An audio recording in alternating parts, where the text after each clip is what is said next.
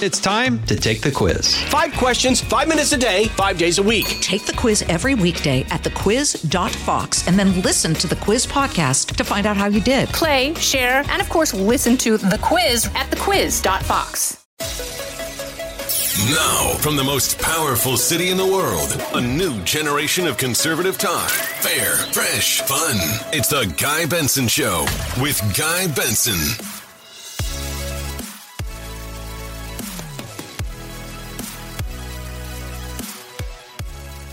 It is the Guy Benson Show. Guy is off today. It's Rich Zeoli from WPHT in Philadelphia back with you. We are loaded up for a big show today.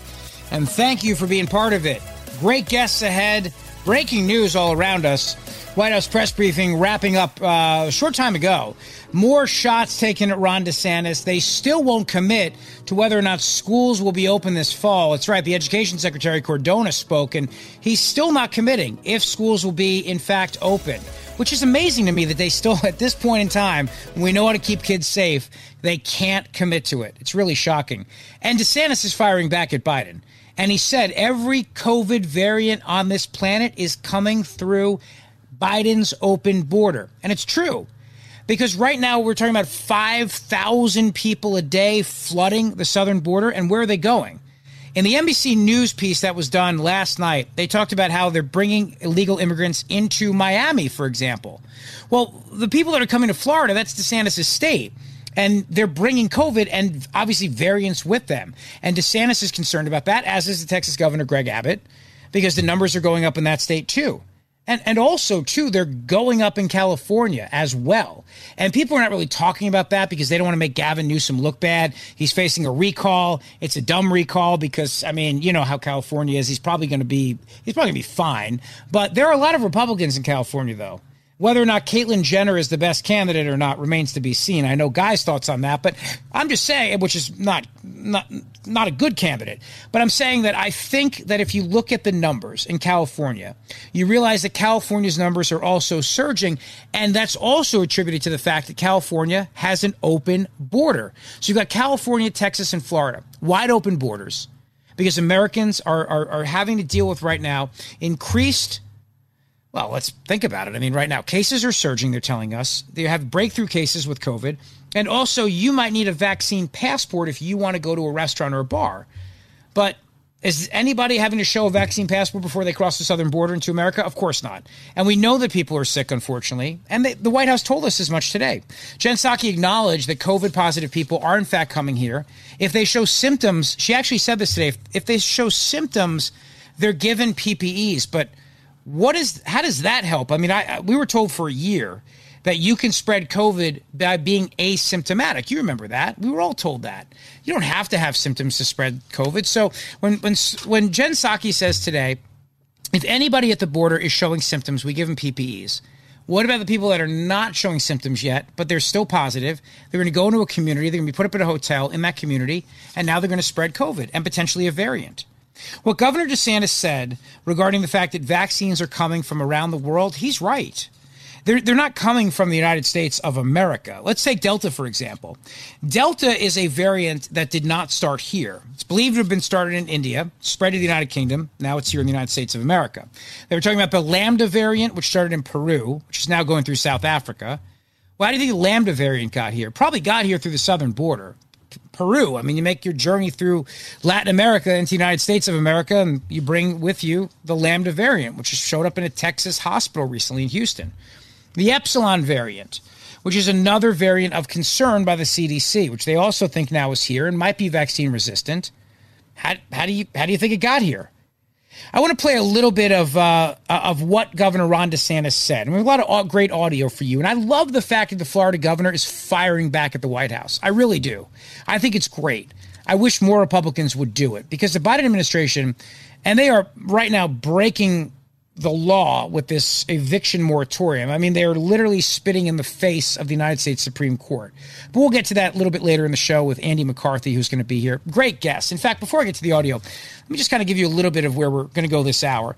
So, Andrew McCarthy will be here. Of course, Fox News contributor. We're going to talk about the latest on Governor Cuomo and also whether or not the Biden administration is in fact violating the United States Supreme Court's order on the eviction moratorium. And on that note, at 410, we're going to talk to a realtor, a landlord, and founding member of the National Housing Provider Coalition named Stacey Johnson Cosby. Now, she's an advocate for landlord rights, and she's been saying right now that what's happening is you're really screwing over landlords in this country who are not rich people and they're just barely getting by. A little bit later in the show, we'll talk to Griff Jenkins, of course, Fox News correspondent. You know Griff very, very well. And Griff is going to tell us about the latest that's going on at the border. It is a crisis, it is a public health emergency, no doubt about that. And something needs to be done. In the five o'clock hour, we're going to talk to a doctor, get the latest on uh, on what's going on with COVID, and then also China as well with Gordon Chang, author of The Coming Collapse of China. We'll talk about that and find out what's really going on with China as they're talking about locking down the country again what is happening over there? But first, let's begin with the Florida governor, who took a lot of shots last night. He was on with Laura Ingraham. We'll start there. He said the media is spreading fake news about hospitals in Florida being full. Cut number three. We have had a summer wave. We've had seen significant increases in COVID patients, but as the CEO of Tampa General said, that's 10 to 15 percent uh, of their total census. And it's important when the media is spreading this mi- misinformation and actually lying, uh, it could deter someone from going in to get care for things like heart problems or stroke. And so all those CEOs said, we are treating everybody. We're open for business. You know, we're busier with COVID than we were six weeks ago, uh, but please come in and get care. And so I understand the media's got narratives they try to spin. I understand they have a partisan agenda, uh, but just be careful when you're spreading that misinformation that people somehow think think that they shouldn't go in. Uh, you can go in, and every one of those CEOs uh, invited people to come in, and they're running, and they're running well. Now, it's important to know that the White House called him out and basically said that everything that's happening right now is DeSantis' fault. The President of the United States, just yesterday or the day before, talked about Florida and Texas, two states accounting for a third of all new COVID 19 cases. Now, my argument is that's happening because of the border crisis that's going on. Of course, for Joe Biden, the president of the United States, it's just more about the fact that he just doesn't like Ron DeSantis. This is what the president said. Cut number seven. The escalation of cases is particularly concentrated in states with low vaccination rates. Just two states, Florida and Texas, account for one third of all new COVID 19 cases in the entire country. Just two states. Look, we need leadership from everyone. If some governors aren't willing to do the right thing to beat this pandemic, then they should allow businesses and universities who want to do the right thing to be able to do it. But you got to have a really smart line, like a strong closer line. So that's where Biden came up with his famous line, which is not really that creative. You've heard it before lead, follow, or get out of the way. You've heard that before, right? Cut eight. If some governors aren't willing to do the right thing to beat this pandemic, then they should allow businesses and universities who want to do the right thing to be able to do it. I say to these governors, please help. But if you aren't going to help, at least get out of the way. Ah. People are trying to do the right thing. Get out of the way. Well, Governor DeSantis actually said, I'm not going to get out of the way. In fact, I'm going to stand in your way, pal. If you're going to shut things down again, I'm going to be there standing in your way. Now, this is really smart politics for, for DeSantis, as I'll explain. Cut one. We can either have a free society or we can have a biomedical security state. And I can tell you, Florida, we're a free state. People are going to be free to choose to make their own decisions about themselves, about their families, about their kids' education. Joe Biden suggests that if you don't do lockdown policies, then you should, quote, get out of the way. But let me tell you this if you're coming after the rights of parents in Florida, I'm standing in your way. Yeah, he is going to stand in the way, and that's really smart for a guy who wants to run for president in 2024 to be the guy that stands in the way of Biden and those policies. Now, the Biden administration is saying that all these cases are surging in Florida and Texas. They're leaving out California, of course, because they don't want to make Gavin Newsom look bad. But it's happening there too.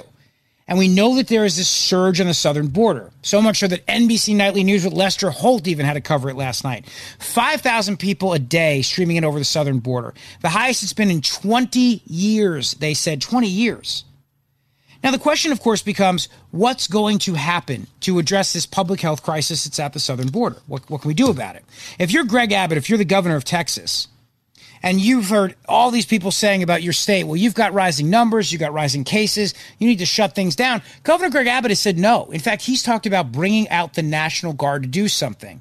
And this is really important because if something is not done in Texas and Florida and California too, you're going to see cases spike. And what's really scary is, and this is what DeSantis was saying, every COVID variant in the world is going to come in through the southern border. It's going to happen.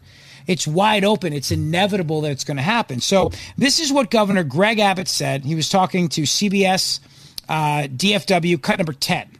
The surest way to end the pandemic is for everyone who wants one to make sure they get the vaccine. That said, going forward in Texas, there will not be any government imposed shutdowns or mass mandates. Everyone already knows what to do everyone can voluntarily implement the mandates that are safest for them, for their families, and for their businesses. And why should there be shutdowns and mandates when the border's not shut down? I mean, if the border's not shut down, why should there be shutdowns and mandates? Think about that. It's wide open. People are coming in. So what is what is shutting down a state going to do? All it's going to do is hurt people that are probably vaccinated and following the law and, and law-abiding citizens. As usual, they're going to be the ones who suffer. You're not going to actually keep people out.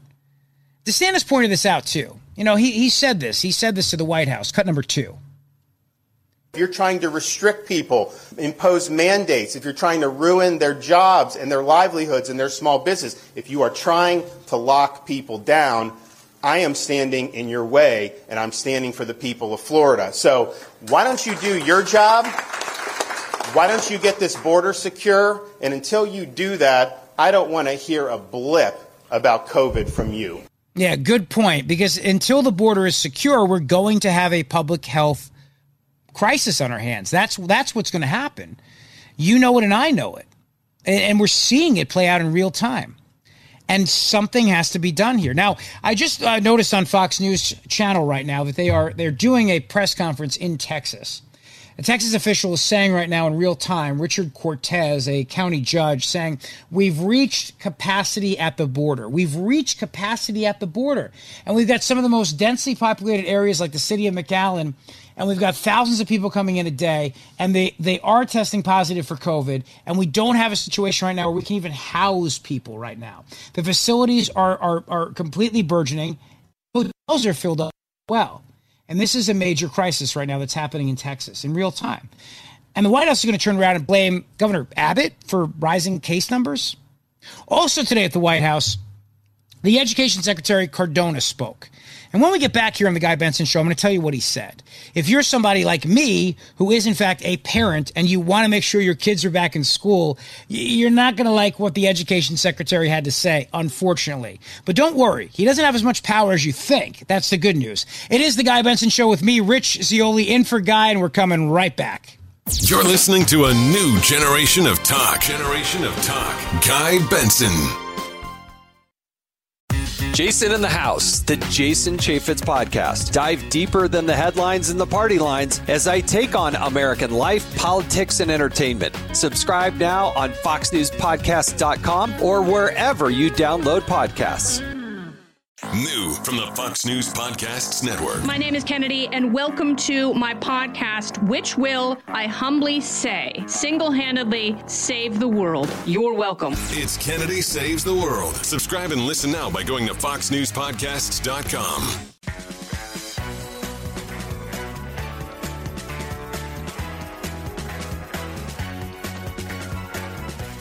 It is the Guy Benson Show. Great to be with you this afternoon. On Twitter, by the way, at Rich Zeoli, if you want to tweet along with the show. So, I've given you an overview of the border situation and the crisis that's happening down there. And it really is a public health emergency that's happening at the southern border right now. And when NBC News covers it, you, you know it's real. I mean, right, obviously, right? Uh, it's funny, though, how they don't mention California. Isn't that something? Cases in California are surging, so much so that Gavin, Gavin Newsom is looking at potentially new lockdowns in California. That's right. Why are we not hearing about this? Why are we not talking about this? Because it makes Gavin Newsom look bad. That's why. It makes California look bad. So they don't want to talk about it. But the truth is that the pandemic is surging in California right now. Los Angeles County, considering requiring vaccine proof at gyms, restaurants, indoor sporting events. And the Delta is surging again in California. Always has been. Nothing's changed. Why is that? It's because of the fact that we have a wide open border in this country. Something has to be done about it. Now, I'm a parent. I've got a six year old, I've got a four year old, and I got a one year old. Well, actually, I got a six and a half year old, I got a four and a half year old, and I got an 18 month old. It's kind of, you know, with the kids, they always want to be older than they are. My daughter's actually going to turn five in September, September 2nd. So I want them in school. They need to be in school. I hope that they're going to be. I don't know what parents are going to do if schools are not open, but here's my concern. I grew up in Jersey, and I live in Jersey. Even though I broadcast in Philadelphia, I live in Jersey. What worries me is that Democrat politicians, they're really in bed with the teachers' unions, big time. And the teachers' unions don't want to be open. Randi Weingarten does not want to open schools. The head of the National Education Association has made this comment before. She does not want to open schools. So, today at the White House press briefing, the Education Secretary Miguel Cardona was asked whether or not schools will be open. Now, I think it's pretty obvious the answer should be yes at this point. Why wouldn't they be open? Teachers are vaccinated, they know how to keep kids safe. Kids are not dying from COVID. The numbers on children, as I know Guy Benson has gone over with you, and Dr. Saphier has, and so many other people have, is that the kids, in young kids in particular, are not getting sick with COVID. They're not dying of COVID. We don't have a crisis going on. Schools were not super spreader events. If anything, teachers might bring in COVID in the classroom if they're not vaccinated.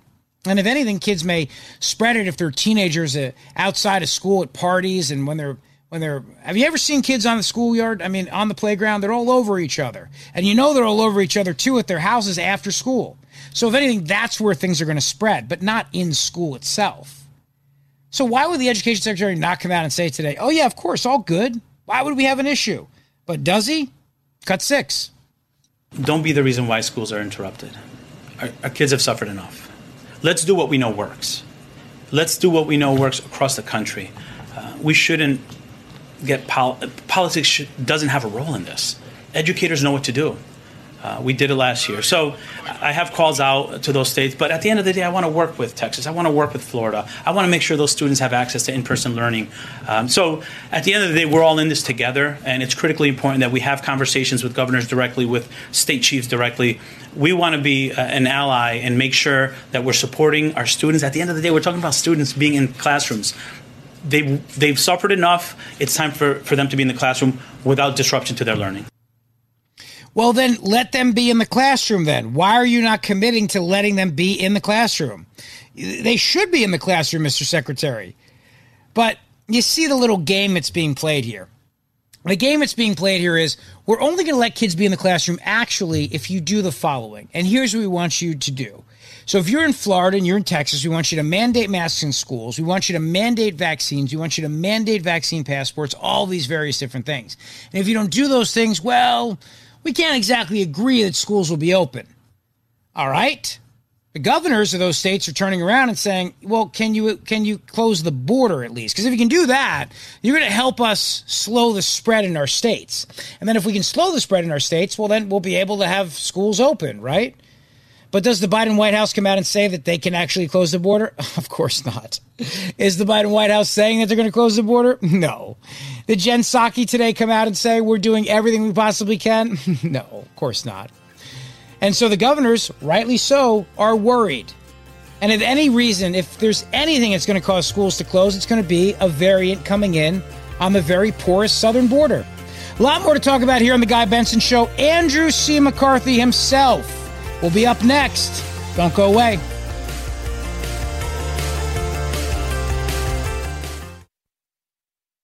From the Fox News Podcasts Network. I'm Ben Domenech, publisher of The Federalist, and I'm inviting you to join a new conversation with the smartest thinkers out there about the country and where we're going. Subscribe to the Ben Domenech Podcast. Subscribe and listen now by going to foxnewspodcasts.com. My colleagues in the Assembly want to push for immediate impeachment if the governor does not step down, and I believe it will take it will take shape in the next few days. He broke the law the top prosecutor in the state of New York had claimed that he broke federal and state laws. We have, as a legislative body, an ethical and legal duty to remove him from his position of power. I can confidently say there are no Democrats at the local, state, or federal level who, would, who are supporting or would stand with this governor. That was Assemblyman Kim out of New York, Ron Kim, Democrat, talking about Governor Cuomo. This is the Guy Benson Show. Rich Zeoli in for Guy today. Want to welcome back to the program.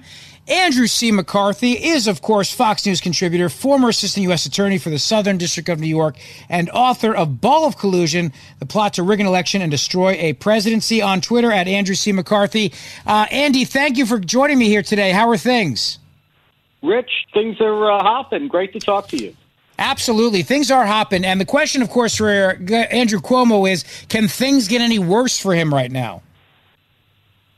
Yeah, hard to hard to imagine that. Um, I, I really think the clock is ticking on him, Rich. I, I said all along that this plotting, meandering uh, theater of a New York State Assembly uh, impeachment investigation was really just uh, a sort of a lifeline to Cuomo, and it really was because it's run up there by uh, when I say up there, I'm in um, the Jersey area, and this is up in Albany, but it's it's run by Cuomo allies in the Assembly. But what uh, people who've been following this, myself included, have also always maintained is the one thing that could could alter the field and turbocharge and direct the investigation was whether Tish James, the AG in New York, dropped the bomb on Cuomo or not. And I don't see how she could have dropped it um, more decisively than she did the other day. So it seems to me that Democrats have suddenly decided that uh, Cuomo is expendable and they'd rather he were gone uh, sooner rather than later. You saw some of them kind of um, wring their hands a little bit especially Carl Heastie, who's the Speaker of the Assembly, who will be the main Democrat uh, in charge of the impeachment. Uh, when the report from James first came out, he said it was very disturbing. But, but but a few hours later, when President Biden came out and basically dusted Cuomo and and said he needed to resign, I think everybody changed their tunes. And I don't see how he can hang on. If you were a young, think about it yourself. I mean, if you were a young staffer working for Cuomo and you wanted to have a future in Democratic Party politics, are you going to hang with him or no. are you going to go with the Democratic establishment and abandon him? It's a great point you make, Andy. And just saw some breaking news that the Democratic fundraising platform Act Blue has said it will no longer process donations for Governor Andrew Cuomo, which deals a huge blow to his political prospects. Yeah. Yeah, I think that you know, you know, the thing about this, Rich, is we're used to almost every story we deal with. We look at it from a kind of a Washington prism, and the politics of it are always Republican versus Democrat, and the media always lines up on the obvious side, right? But when you're looking at a New York story, it's very different because the Republican Party as an entity isn't really much to speak of in New York and the divide that makes a difference is the woke Democrats versus the right. the Democratic establishment. And the woke Democrats, the, the you know the hard progressives, have wanted Cuomo out all along because they have designs on getting that uh, governorship. Uh, and as we've seen again and again, most recently with uh, with with Biden, like five minutes after his administration said that the moratorium, the eviction moratorium, was completely illegal, he he ordered it anyway because they're so intimidated by the hard left of the party. The establishment Democrats are trying to hold off the hard left in New York, and they're scared to death of them. So I think once Biden pulled the rug out from under Cuomo, I don't see how he hangs on. Andy, you, you obviously a former federal prosecutor and a very famous one with that, of course. Uh, your success in the Southern District of New York is is legendary. The blind sheik, and, and you know the law as, as well as anybody. Has Cuomo, in your opinion, now I mean, there's the political problem. There's also the potential legal issues.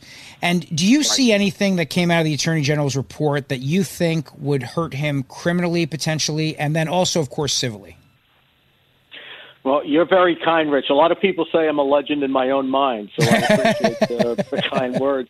Um, You know, the obviously the most uh, disturbing criminal aspect of the report potentially is the groping, the you know the physical uh, groping of uh, under the blouse of one of the um, the staffers. But I've never been. Uh, I, I'm not. If I were Cuomo, I wouldn't be too terribly worried about that because remember we've known about that for about I want to say probably you know four or five months now, and it's been investigated by the Albany police. The woman to whom it uh, happened, uh, who alleges that it happened, didn't want to come forward. It was uh, th- that was reported by colleagues of hers to whom she confided it. So, uh, you know, and it's barely, arguably, a, um, a criminal assault under a felony criminal assault under uh, under New York law. It may, it's easily a misdemeanor, but I don't think you know. I think if there was going to be a criminal charge out of that, we'd have heard it already. Now, what I'd be concerned about if I were Cuomo is the retaliation stuff because that's you know that can be pretty serious business under right. New York state law and also under federal law. I wouldn't be as concerned about that criminally, although I don't you know it, it's something to watch.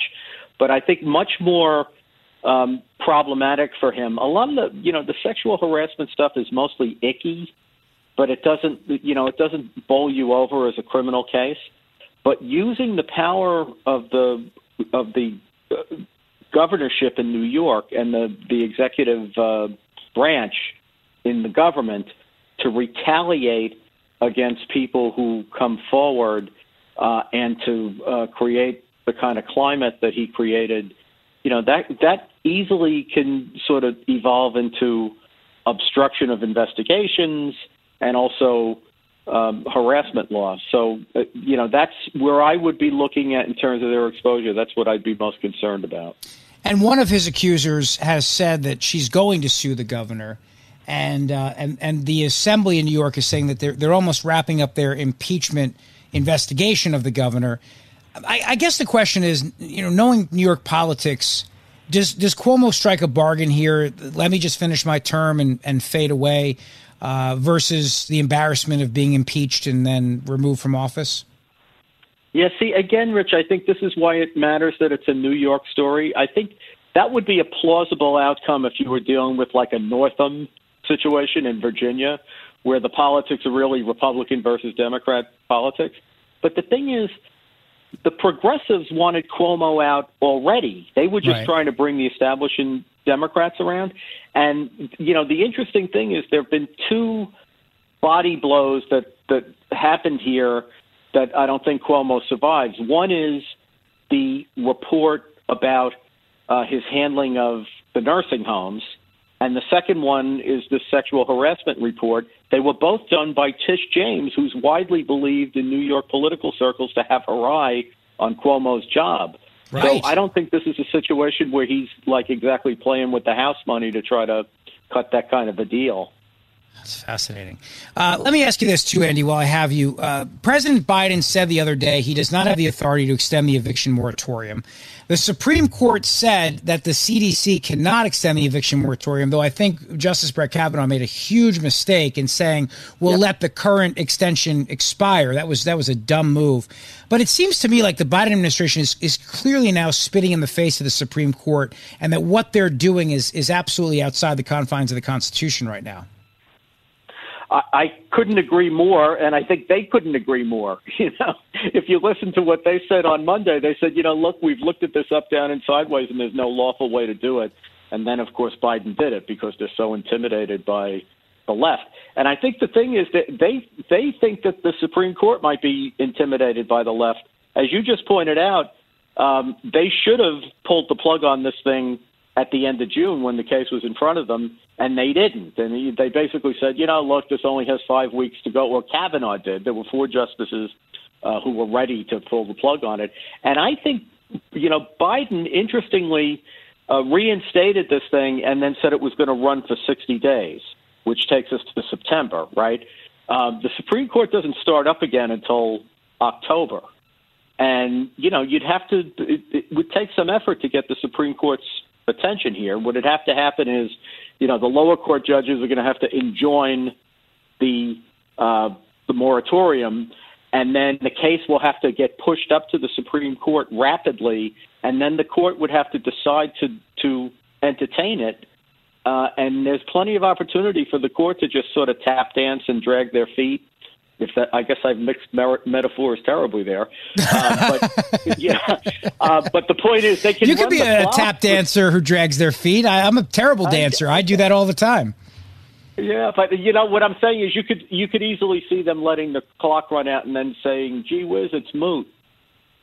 Yeah, but they got to be angry though that the the Biden administration is doing the exact opposite of what they told them to do, which is to not let this happen. And I don't know. I mean, is there any sense of them wanting to say, "Hey, look, we we got to teach you a, a lesson here, pal"? Well, let's not forget that four of the judges, three of them are lefties, and one of them is uh, Roberts, who never wants to get involved in anything, right? Right. So, uh, you know, I think should like for example should kavanaugh be angry? Yeah he should because he got made a fool out of. But i think yeah. a lot of times we get angry because what what has happened here is just flat out wrong and we transfer the way that we feel onto what we wish the court would do. And it, it's rare that they reflect that that same thing. You know look I, I think kavanaugh should as you just said before kavanaugh should have dealt with this in june and he didn't want to because he's got a lot of the same uh, instincts for this kind of stuff as Chief Justice Roberts does. He doesn't, you know, he'd rather not see the court involved in it. They're worried about all this court packing talk, um, so they're not looking for a confrontation. I guess, you know, if if it gets squared up enough for them, they'll have to deal with it. But if there's a way to duck it, it wouldn't shock me to see them duck it. Yeah, well said. Well, and of course, your latest at National Review New York State Assembly gives Cuomo impeachment defense deadline. Andy McCarthy, always a pleasure on Twitter at Andrew C. McCarthy, Fox News contributor. Thanks so much, my friend. Great talking to you. Thank you, Rich. Good to talk to you. And we will be right back here on the Guy Benson Show. Coming up, the question, of course, for you is whether or not Chris Cuomo should take a leave of absence from CNN. Wait till you hear the exchange between Chris Cuomo and D. Lemon straight ahead. Fresh conservative talk. Guy Benson Show. From the Fox News Podcasts Network, download and listen to The Untold Story with Martha MacCallum. The host of The Story on Fox News Channel sits down with major newsmakers each week to get their untold story. Subscribe and listen now by going to foxnewspodcasts.com.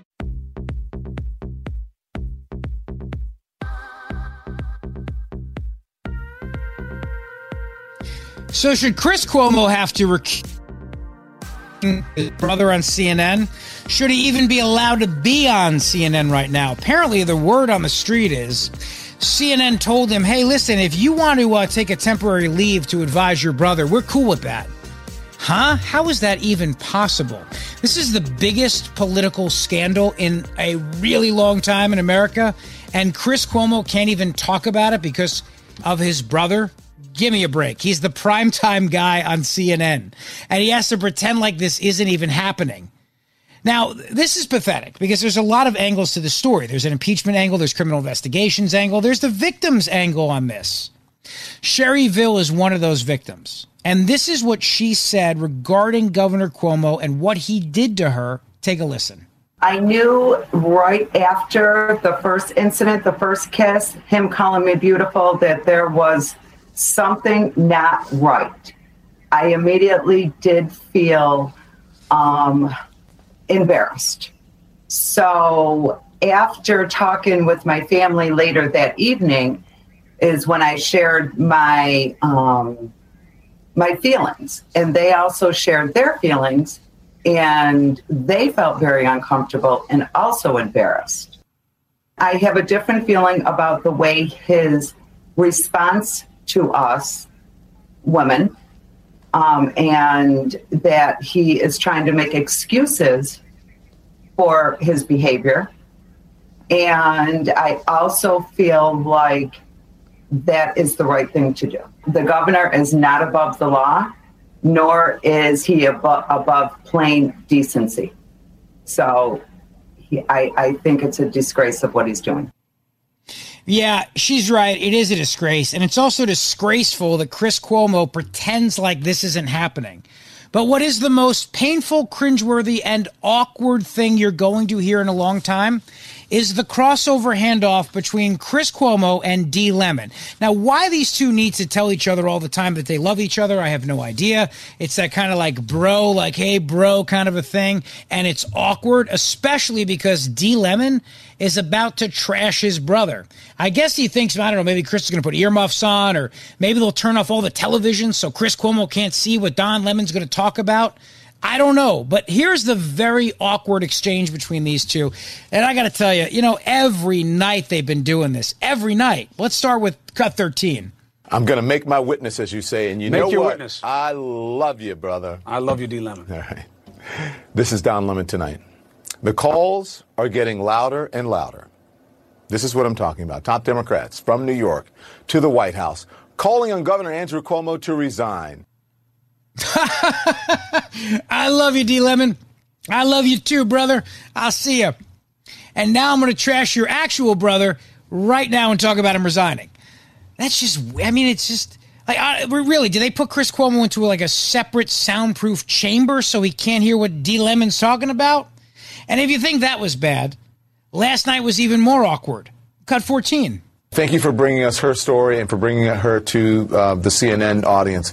We appreciate it. I love you, brother. I love you, but I got to tell you, that was a little act of love for myself. I did that for me. I love you, D. Lemon. hey, look, you're, you know, gone. do what you can, do what you have to. I'll see you soon. This is Don Lemon tonight. Thanks for joining, everyone. And we have got news, really big news on multiple big stories. The clock is ticking for New York Governor Andrew Cuomo. A majority of New York State Assembly members, 80 Democrats and Republicans, telling CNN that they would vote to impeach. Is the clock ticking on CNN's credibility? No, I think the clock has spoken like America's spoken and said CNN has no credibility anymore.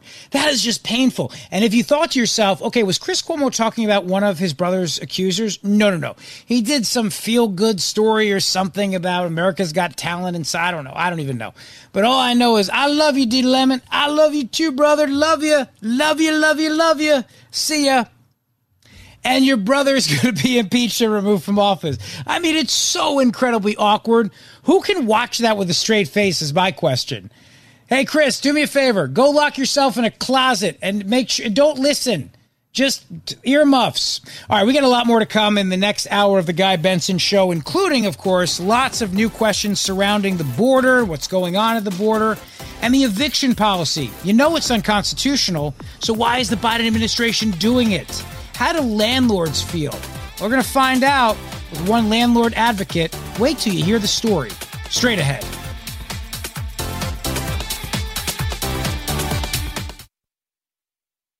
From the Fox News Podcasts Network. Download and listen to the one with Greg Gutfeld, the co host of The Five, like you've never heard him before. You know him, you love him, you want to be like him. Subscribe and listen now by going to FoxNewsPodcasts.com.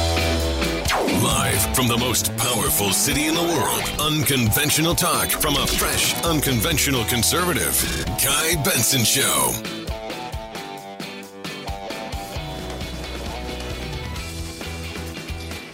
It is the Guy Benson Show, hour number two. Rich Zeoli from WPHT in Philadelphia with you today. Great to be with you. So, you heard about the eviction moratorium, right? And just days ago, the Biden administration said they couldn't do it, they couldn't extend it. Yet, just like magic, they somehow managed to extend the eviction moratorium. How does that happen exactly? How does that occur? Now, there was an amazing story in the New York Times about this, and uh, a very sad situation indeed. And we have a guest coming up, and I'm really excited about this because you know what? Landlords are getting a really, really bad deal in all of this. A really bad deal. And it's a damn shame. First of all, I want to play for you a quick cut before I get to that New York Times story. This is uh, Jen Psaki about the eviction moratorium and helping landlords. Our own Peter Doocy, Fox News White House correspondent, asking her about this And landlords are, in fact, hurting because of this big time. Cut 23. Why isn't more being done to help the landlords who are struggling to pay their bills because they're not being paid? Well, actually, the landlords can benefit from exactly the same emergency rental assistance uh, that uh, renters can benefit from. But right now, as we understand it, many states are not distributing that money. The Washington Post says that this measure could drive thousands of minor landlords to bankruptcy. Well, that's exactly why, and I'm happy to have you as a partner in this effort. Uh, we are trying to advocate for states, localities to get this money out. There's no reason it's not going out to landlords, to renters, no reason that people who are eligible are not benefiting. You know what? But it's more complicated than that. This New York Times story today a landlord says her tenants are terrorizing her. She can't evict them. There's a landlord in Queens. She's got tenants who are cursing at her, spitting at her, making all kinds of noise. She can't sleep. She's stressed out. She's had to take a second job because they owe more than $23,000 in rent and she's got to make her mortgage payments. In order for her to get funds, though, and here's the catch she has to let the tenants stay for another year and she can't raise their rent. So now she's got to make a choice. Do I let these tenants stay for another year so I can get the money, knowing that it's another year of them terrorizing me? Or do I kick them out, knowing that I'm not going to get any rental assistance from the government? It's a terrible catch 22 situation to be in. And she's not alone in this. This is happening to landlords all across the country. There's this idea out there somehow that landlords are a bunch of rich people, you know, like Trump, just big properties all over the world. That's not true. Most landlords are actually small business owners. And most landlords are just struggling to get by. And not only are the funds not being distributed, but the landlords are being forced to make these kind of Faustian bargains here. Do I choose the money and I, I'm stuck now with these terrible tenants, or stick with the terrible tenants, get rid of them, and then I lose the money? What do I do? It's not easy. And the Biden White House is not only breaking the law on this, I mean, they really are. They're breaking the law. And I think this is a good point, is that they are absolutely going outside the Constitution on this. But they're also putting landlords in this terrible, terribly bad situation. This is what um, Representative Kevin McCarthy said regarding what the Biden administration is doing. And I hope the Republicans will try to take some action on this. They need to. Cut 24. Because some socialists in Congress protested, they bent the knee. But what's really telling here, regardless of where you stand on the issue, we believe in the rule of law. They know this is breaking the law, but they are doing it. They're breaking the Constitution. That's breaking the foundation of the institution of who we are. They know they'll fail in the courts, but it's very telling to you. It's just like what's happened all through COVID. Large corporations get bigger, and small businesses, those family businesses, got collapsed by government pressuring. And what's government doing today? Paying more to the workers to stay home than coming back to work. Hey, look, I started my first business when I was 20. The thing I learned in small business you're the first to work, last to leave, last to be paid. This is government destroying small business. Yeah, it really is. So many of these landlords, as you'll hear with our guest, are suffering right now because they're small, medium, independent landlords. And I want to welcome to the program here on the Guy Benson Show, Stacey Johnson Cosby, realtor, landlord, and founding member of the National Housing Provider Coalition. Stacey, thanks so much for joining me here. Thank you. I'm glad to be here. Now, I think a lot of people have the wrong idea of who landlords are. They imagine that they're these just big, giant, you know, big landlords. They're all super rich and, you know, they're just greedy and they can afford to take this hit. And, and how dare they think that they should evict people? You're right, and they are absolutely wrong. We are regular, everyday people. We're just like our tenants. And like you said, we're small businesses. And so we have done, the, our product happens to be providing housing for those that need it, and yet we are villainized and made into being monsters. And, and I do agree with um, Kevin McCarthy, and we, we need his support. The housing providers need him to stand with us. Um, I agree with him that they have um, actually taken socialism into the mainstream, and it's not right. Yeah, you're so right about that. And uh, this story from the New York Times about this this woman, this uh, landlord named Vani Mangal, who's a physician assistant, and she's being terrorized by her tenants. They owe her twenty three thousand dollars in rent, and I don't think a lot of people realize that she's now facing this terrible choice: either kick them out and then get no federal assistance, or get federal assistance, but she's got to agree to keep them for a year, a year of them tormenting her. That's a terrible catch twenty two to be in right now. And so the question is, why are we here? Why did government get in between two private citizens and our contracts? And so the scary thing for us is the fact that they're doing something that's unconstitutional, and the fact that I heard the president and his spokesperson say that they know it's unconstitutional, and yet they did it. So their their victims are us, fellow citizens who provide housing, and so we should not even be in this case. I mean, in this situation where they've done that. So the question is, who is going to stand with us against this taking of private property? Because they are taking our property and demanding that we allow fellow citizens to live rent free. Who else gives away their product for free? I know people are hungry. Are they are they going into the grocery stores and restaurants and demanding that they feed people and that they'll get paid when this is all over? I don't think so.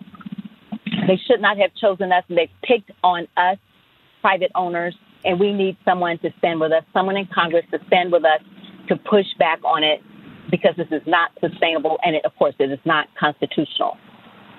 You know that is such a great point you make, and I I, I think too, Stacey, that that analogy about free food, which may be coming next, but that's such a great analogy. We're talking about people don't have a right to just live somewhere for free.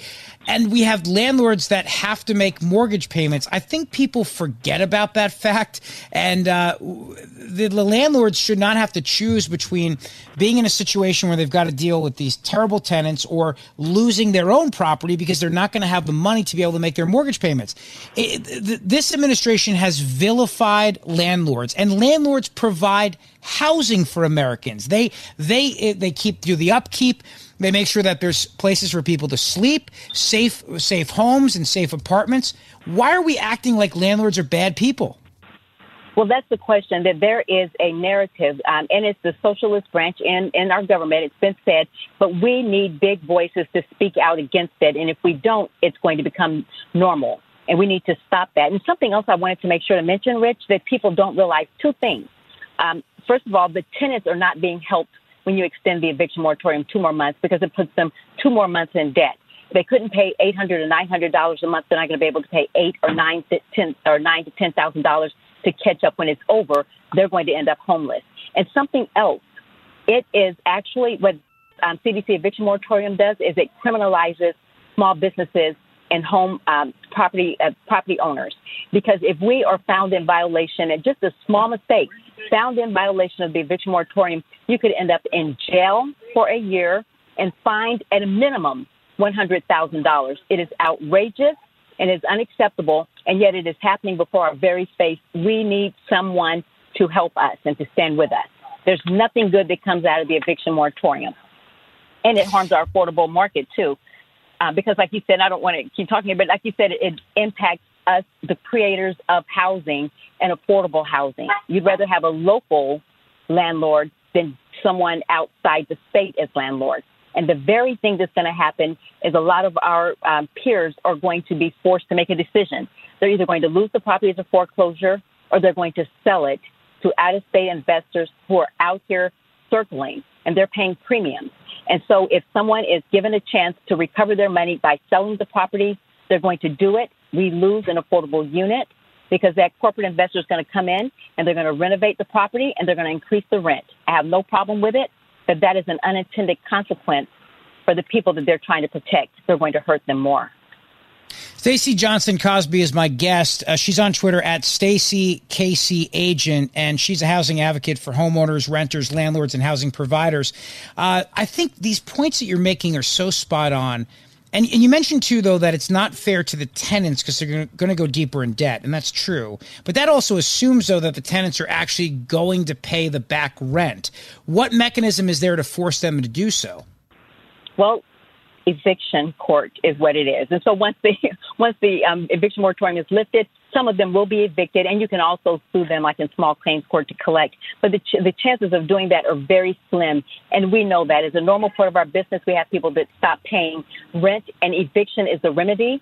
Government has taken that remedy away from us to correct and get them out and get someone in who is just as deserving of housing but who can pay. And so we can do a, a lot of things, and, and court is usually is our is our best answer.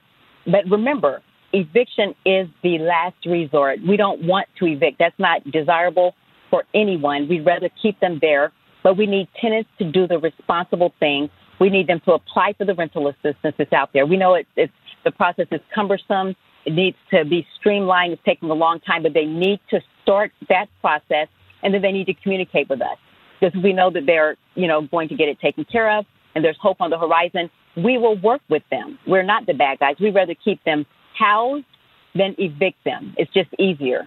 But we need them to step up and fulfill their responsibilities that they signed on that contract. And it is a contract. As, as you point out on Twitter, Stacey, this is a contract between two consenting adults, uh, serviced in exchange for, for money, which is what, what this is. It, it, it's not it's not free here. It, it, shouldn't be free. And for a lot of these landlords, they are getting stiff because people wind up to then just leaving and moving out and going away, and sometimes it's, it's just impossible to collect that back rent. And uh, and these landlords, I mean, they've got to eat too. They've got families. This is how they have to make a living. Right, and we're small businesses. We create jobs and we help spur the economy in our communities. And we need um, local, you know, policymakers to recognize that. And we need them to stand with us. If it's Kevin McCarthy, someone else that's in Congress that needs to drown out the voices of the socialists, because the socialists are the voices that are being heard, and policy is being created around them. We need to push back. And, and you know what government should be doing instead of trying to get in between our contracts? They need to figure out how to most efficiently get that money into the hands of those that need it. They're not doing their job. They need to be, instead of extending the, the problem and kicking the can down the road, they should be all hands on deck. Every employee in that housing department needs to figure out what do we need to do to streamline this process, make it more efficient, and get the money out into the marketplace. That's where they need to spend their time instead of digging into our business and dipping into our contracts. They need to do the work that they should be um, there to do and the money so is well there. said. So well said. I know you got to run. Stacey Johnson Cosby, realtor, landlord, and founding member of the National Housing Provider Coalition. Thank you so much for joining me today, Stacey. Keep up the good work. Rich, thank you so much for giving us a voice. And we will be right back here on the Guy Benson Show. Don't go away. A fresh take on the biggest stories of the day. It's Guy Benson. Living the Bream is a podcast hosted by Fox News Channel's Shannon Bream, sharing inspirational stories, personal anecdotes, and an insider's perspective on actions and rulings from the High Court. Subscribe and listen now by going to foxnewspodcasts.com. America's listening to Fox News.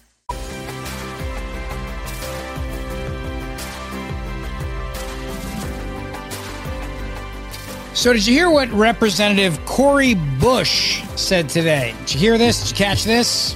Welcome back to the Guy Benson Show. It's me, Rich Zeoli, with you. Coming up at 4:35, Griff Jenkins will be here. Excited to talk to Griff again. Uh, so, Cori Bush is a member of Congress, and she's insane.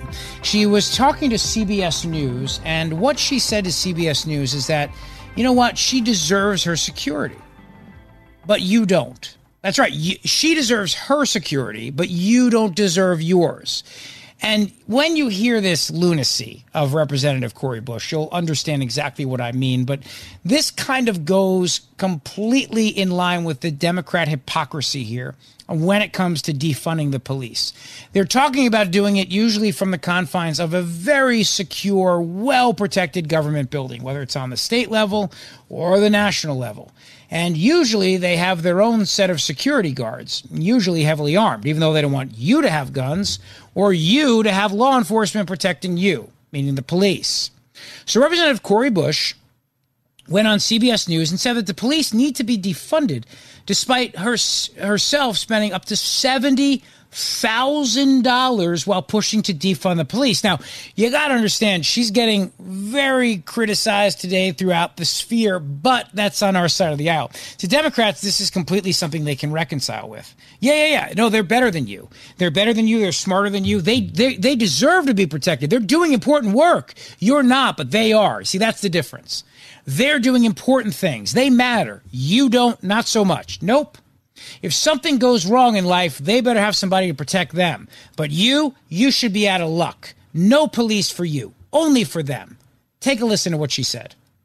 I'm going to make sure I have security because I know I have had attempts on my life and I have too much work to do. There are too many people that need help right now for me to, to allow that. So if I end up spending 200,000, if I spend 10, 10, 10 more dollars on it, you know what? I get to be here to do the work. So suck it up and defunding the police has to happen. We need to defund the police and put that money into social safety net. Yeah, I've got important work to do. You don't. So I need to be protected, and I'll spend whatever it takes to do so, probably with your tax dollars. But you, no, sorry about that. Defund the police. This kind of idea really shows you how people in power think that they are better than you. And this is so much of the frustration that everyday Americans feel. How dare she think that she's entitled to something you're not? But she does. She's doing God's work. She's doing the work of the people whatever you're doing, it ain't worth having anyone respond if you get in trouble and got to call 911. Now, the good news is, though, the White House did say that President Biden rejects any idea to defund the police, but that's irrelevant. See, Biden is not really in charge anymore. You know that. I know that. This is a party now that is hell bent on defunding the police. You heard Andy McCarthy say it earlier in the show. They are so beholden to the extreme left of the party that there's no doubt in my mind they'll listen to them. But this is what Jen Psaki said today, cut 31. I will say uh, that the president has been crystal clear that he opposes defunding the police. Uh, he has said that throughout the cam- his campaign for office. His record over the last several decades has made that clear. He has proposed increased funding for law enforcement and the COPS program, increased funding from his predecessor, who was, as you might note or be aware of, a Republican. So I'd note that his record is pretty clear on this. There may be some in the Democratic Party, including Congresswoman Bush, who disagree with him that's okay. But I would say the majority uh, of Democrats, we've seen this in polling, and the majority of members uh, also uh, agree that we should not defund the police. I could squeeze in this little montage real quick of the squad members defunding the police. Cut 32. Yes, I support the defund movement. Not only do we need to defund, but we need to dismantle and start anew. Why use the word defund? Why use the word defund? And it's like, this is the word that's coming from the streets. I am for defunding the police. A moment to reimagine policing, to take things off the shoulders. In many cities in America, over one third of their city budget goes to police. So we have to have this conversation. What are we doing? Back. It's the Hemmer Time Podcast. Fox News Channel's Bill Hemmer takes you one on one with engaging personalities covering the critical issues of the day. Find Hemmer Time now by going to FoxNewsPodcasts.com. America's listening to Fox News. So we've heard a lot, a lot about the border today here on the Guy Benson Show with me, Rich Zeoli, in for Guy. A lot on the border. But who knows better than anybody? That, of course, is our very own Fox News correspondent, Griff Jenkins. Hey, Griff, thank you for joining me today. Hey, Rich, it's great to be on with you, man. Yeah, great to be uh, back. No shortage of border news these days. Yeah, I just saw they had a big press conference down there in Texas. What's going on? Well, so you know, Rich. So as we've been covering here, the border, and if you go back just a little bit, it was really in March that I first started re- reporting on the border this year because agents that I've worked with for years were saying, hey, this is getting out of control. And I went to McAllen, Texas, because that's the ground zero of Biden's border crisis. They're averaging th- two to 3,000 uh, illegal crossing migrants every single day. It's the same spot where you saw on Fox that crazy drone footage of what we've learned now was as many as 5,000 migrants in one day under that bridge. Well, what's happening there, and when they release migrants, they release in McAllen to a uh, Catholic charities that try and house them and then send them on their way to family members and and wherever they're going to go in the U.S.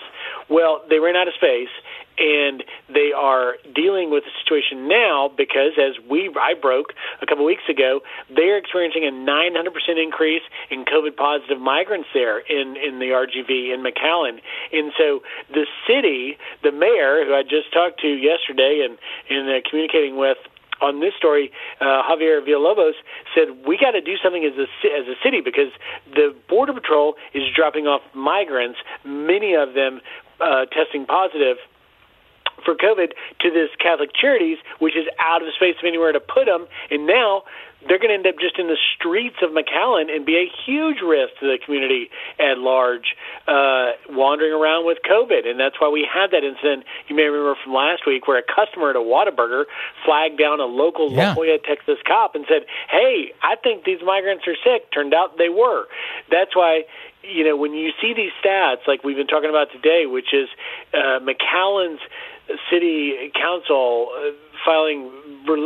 Giving us a report that they have had over 7,000 migrants test positive since February, 1,500 cases in just the last week. And so this press conference is all about uh, McAllen and Hidalgo County, which is where they are, trying to erect these temporary tents in a location in a city where they can quarantine these migrants because otherwise it is a serious, serious risk to the community. Griff Jenkins, you've done amazing reporting on this, and of course on Twitter at Griff Jenkins. Uh, I think you know it's funny. You keep hearing about the White House saying, "Well, Florida and Texas have the highest rates of COVID right now. It's surging, it's surging, it's surging."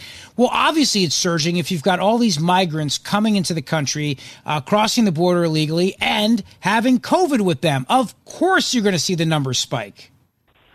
Well, and it's interesting to me as well. It's worth pointing out, and you know, we don't know the source of these high rates, and of course, the administration likes to point out, uh, Rich, that the uh, un, the, the states with the most unvaccinated folks are suffering the worst. In fact, uh, today the White House COVID response director Jeff Zients pointing out that seven specific states, including Texas and Florida, are uh, account for at least half of the spiking Delta variant cases. But at the same time, you know, I was the White House reporter today. I've been there all week. I'll be there tomorrow. And I watched them push hard on this news that they may require visitors coming into our country on airplanes to go through customs to be vaccinated. But yet they're not demanding that every single migrant that crosses the border be immediately tested or be vaccinated for that matter. In fact, they're talking this week about possibly offering the vaccine to the migrants that are in CBP custody. And so it's it's very um, uh, mixed messaging at best uh, that that they're really giving uh, a reason for these communities on the border, like McAllen, Texas, to to take confidence and solace in the way the administration is handling it.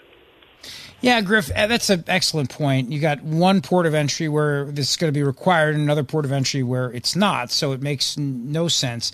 Uh, Governor DeSantis said to the White House, he said, "Look, you know, uh, don't talk to me about COVID until you secure the border." And he also said every variant in the world is going to come into our country from the border. Now we know that the Lambda variant was found in a in a, in a hospital in Houston. Um, the White House acknowledging today that when they see people who are symptomatic, they give them PPEs. But of, of course, now I, I think the question becomes what about people that are asymptomatic but have COVID? Uh, and, and what about the people that, that are, are symptomatic but they've already spread it to people and they just haven't showed symptoms yet? Is there some sort of contact tracing that they're putting into effect so communities can know if in fact COVID positive patients are people are coming to their to their communities? No, and that's a fantastic question. And that's why you've got these local leaders like mayors and, and, and county judges uh, that are so upset because there is no system put in place uh, that you could even really do. They can barely uh, process the, the people they're getting at the border now. And, and that's really. Uh, at the root of the failure of, of how they're handling uh, this situation. You know, I got to tell you, Rich, I started covering the border first in 2010, way back in the day for Greta Van Susteren. I've been doing this for uh, a decade or more, and I've made at least 25, 30 trips down to the border. And you may remember from a few years ago, I went all the way down to San Pedro Sula, Honduras, did the whole caravan, Mm-hmm. 7,000 miles. And the the the I they've never not been sick. I mean, these are basically homeless uh, people traveling thousands of miles in difficult conditions to get here. Add to it the fact that this spiking Delta variant is coming in, and add to it the fact that if you remember, when I was in Del Rio, when I was in the river, uh, challenging that Oh, yeah. that one week I was there, we pointed out they had apprehended migrants from 70 different countries. And so you're talking about the, the global challenge of the Delta variant. And listen, Fauci and, and NIH Director Francis Collins, they're all they're not mixing words about saying, "Hey, we are worried that yet another mutation, another variant uh, could be coming along that could be even more contagious." In fact, the health officials say today uh, that they're tracking this Delta plus variant. And so, you know, at some point the the politics on both sides, but the politics of the border uh, really need to be over. You know, they need to get past that, and at least with respect to the COVID. And you know, the the the the absolute uh, uh, toll that this is taking on our border patrol agents, our men and women on that front line, processing them, transporting them, and then engaging them on the actual border when they come across, they're getting sick. I mean, it was just last week that uh, the Border Patrol chief in the Rio Grande Valley, Brian Hastings, uh, told us, hey, I got 44 agents currently positive, five of whom are in the hospital. And so, you know, this is really shocking to me that the administration still doesn't call it a crisis or that they're treating it like a crisis, even if they won't call it that, and be all hands on deck. Griff Jenkins, you, you reported as well that uh, in the city of McAllen, Texas, they said over what seven thousand COVID positive migrants have been released in their city. The mayor there declared this disaster declaration. I, I guess the question becomes, and this is where you know I'm I'm here in Philadelphia and I'm asking this question: What do we do? What needs to be done here? Have, have the local officials down there proposed and offered some solutions to to try to stop this? Well, you know, if I had the answers, Rich, I would just volunteer to be the DHS secretary, which I don't, and I'm not going to do. You'd be great. I'm just going to throw it out there. Thank you. Ha- having covered it quite a lot, I've learned to listen to the actual officials. And that's what this administration has got to start doing. They've got to start listening to the Border Patrol chiefs and all these sectors they tell you they need, and they've been saying this even before the COVID problem, that they need three things infrastructure, manpower, and technology, right? There's no drone that's going to stop COVID. There's no uh, uh, piece of technology, even if you can detect COVID, that you could stop it. What you need are more people on that line, more agents to, to secure the, the line, as they call it, and they need infrastructure, which is walls that the Border Patrol agents all say works, but yet they're not doing it. In fact, you've got I there was a I was reporting this week, Rich, a tweet from uh, uh, Chief Hastings in the RGV. He was saying that the days of line watch are far and few between. That is his very elegant way of admitting that the Border Patrol, because of the amount of, of his agents that are having to process and transport migrants, he has less than 50% actually on the border doing their fundamental job, which is protecting our border.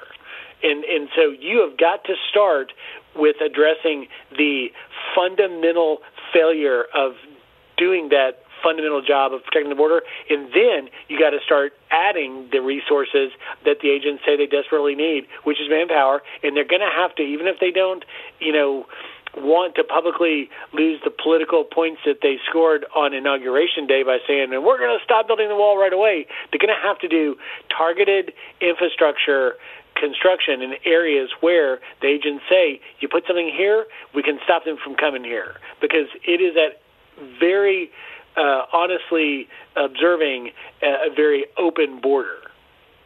Let me just make this point and I'll let you go. If you were the Secretary of Homeland Security, you'd be the first one who's also a surfer. I don't think we've ever had that before, Griff. we need one indeed. Are you kidding me? oh my goodness. Let me tell you. You could be out there surfing while you're looking at the border. I mean, think about it. Listen, you know, uh, I think that uh, as soon as uh, they they swore me in, in the first weekend, I went out and did a little surfing. The paparazzi would be taking photos, and that'd be done. It'd be the end of my career. But I'd rather go surfing than working government any day. Let me ask you before you let me go. Now you're in Philly. I am a diehard Washington football team fan, formerly known as the Redskins. We can't call it that anymore. But you know, tonight football starts tonight, and I know you're an Eagles fan. Are you getting Deshaun Watson? Who is your starting quarterback this year? Oh, that's a great question. It's an ongoing controversy for us in Philadelphia because the truth of the matter is we need something for morale. I don't know if you've noticed, Griff, but morale's pretty low as a Philadelphia sports fan. So your guess is as good as mine. I'm just hoping it'll be something that cheers us up.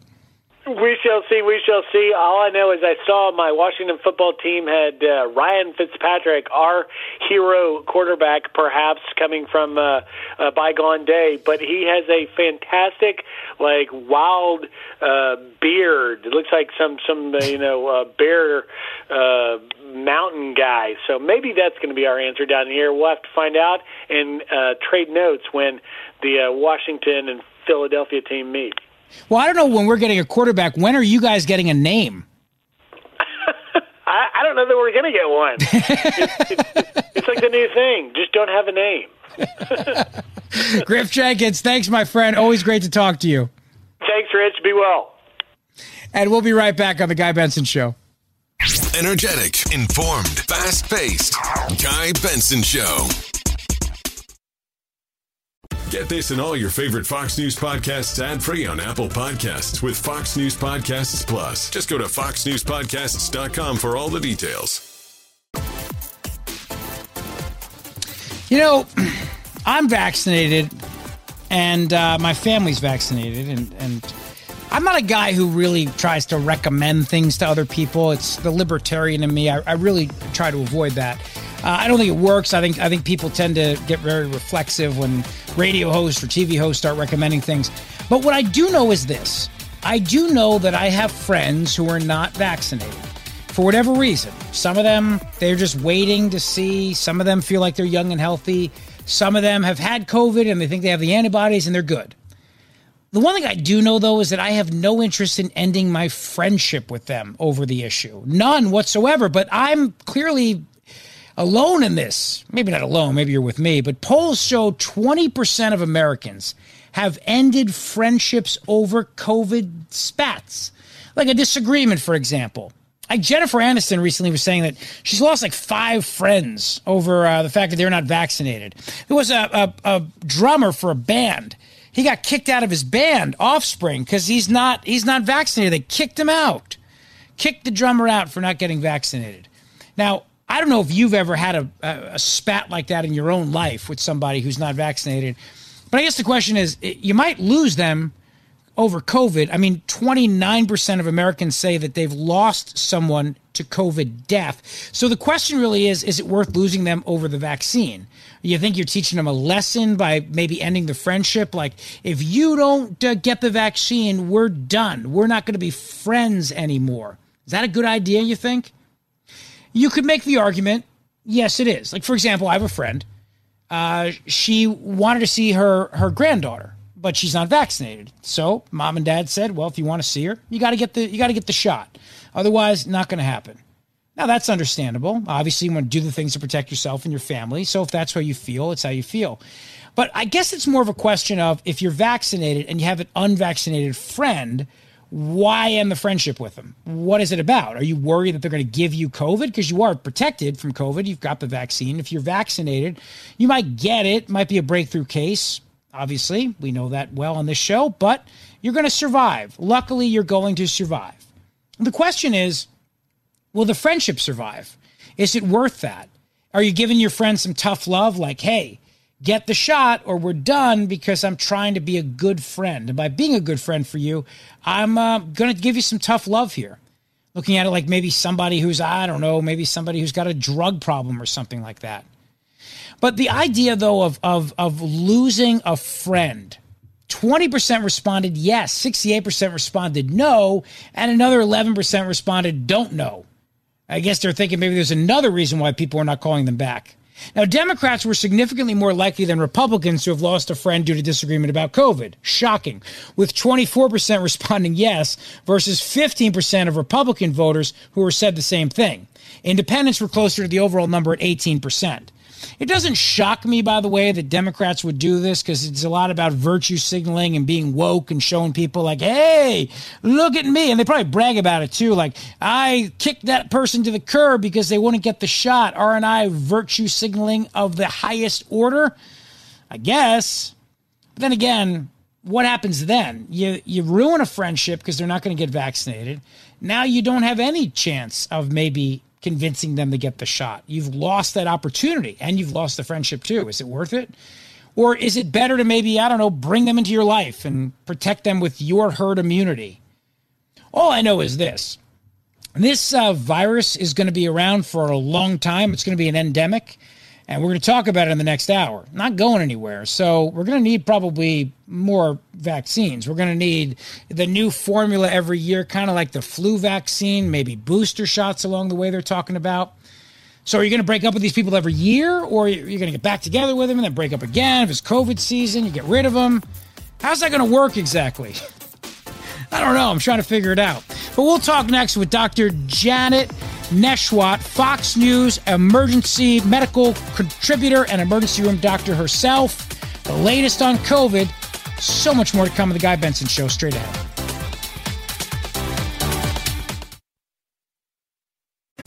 Jason in the House, the Jason Chaffetz podcast. Dive deeper than the headlines and the party lines as I take on American life, politics, and entertainment. Subscribe now on FoxNewsPodcast.com or wherever you download podcasts.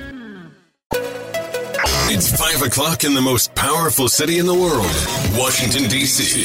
It's time for the Guy Benson Show Happy Hour, sponsored by the Finnish Long Drink. Finland's most popular alcoholic beverage has come to America. Visit thelongdrink.com. And now, here's your host, Guy Benson.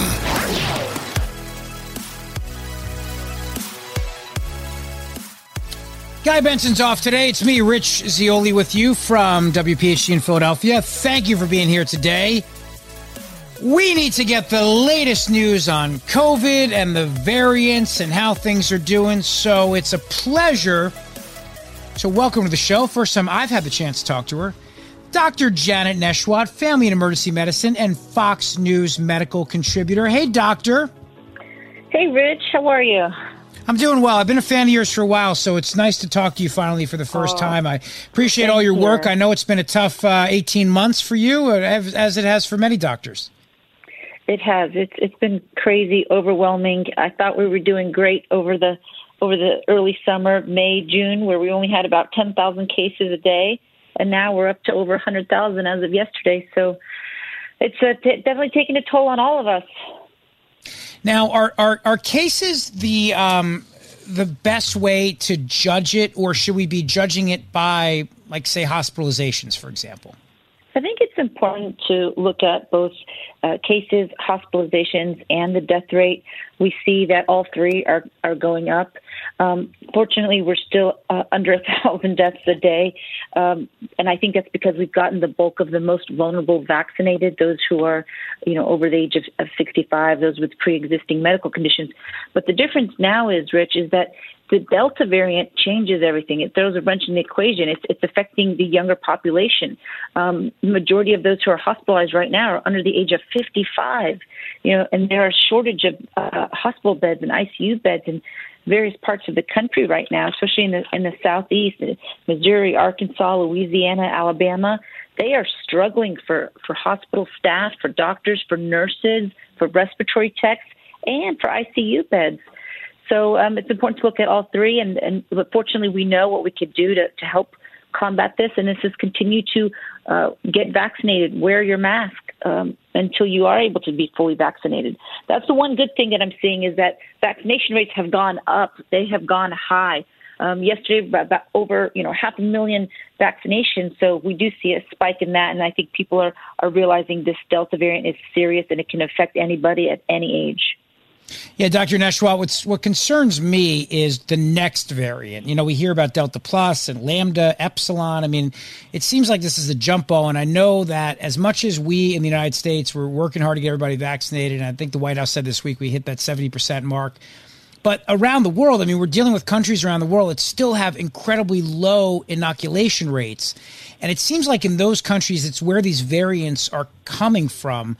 Um, what what do we do about that? I mean, I, what does the world do to make sure that we don't have the vaccine resistant strain coming around?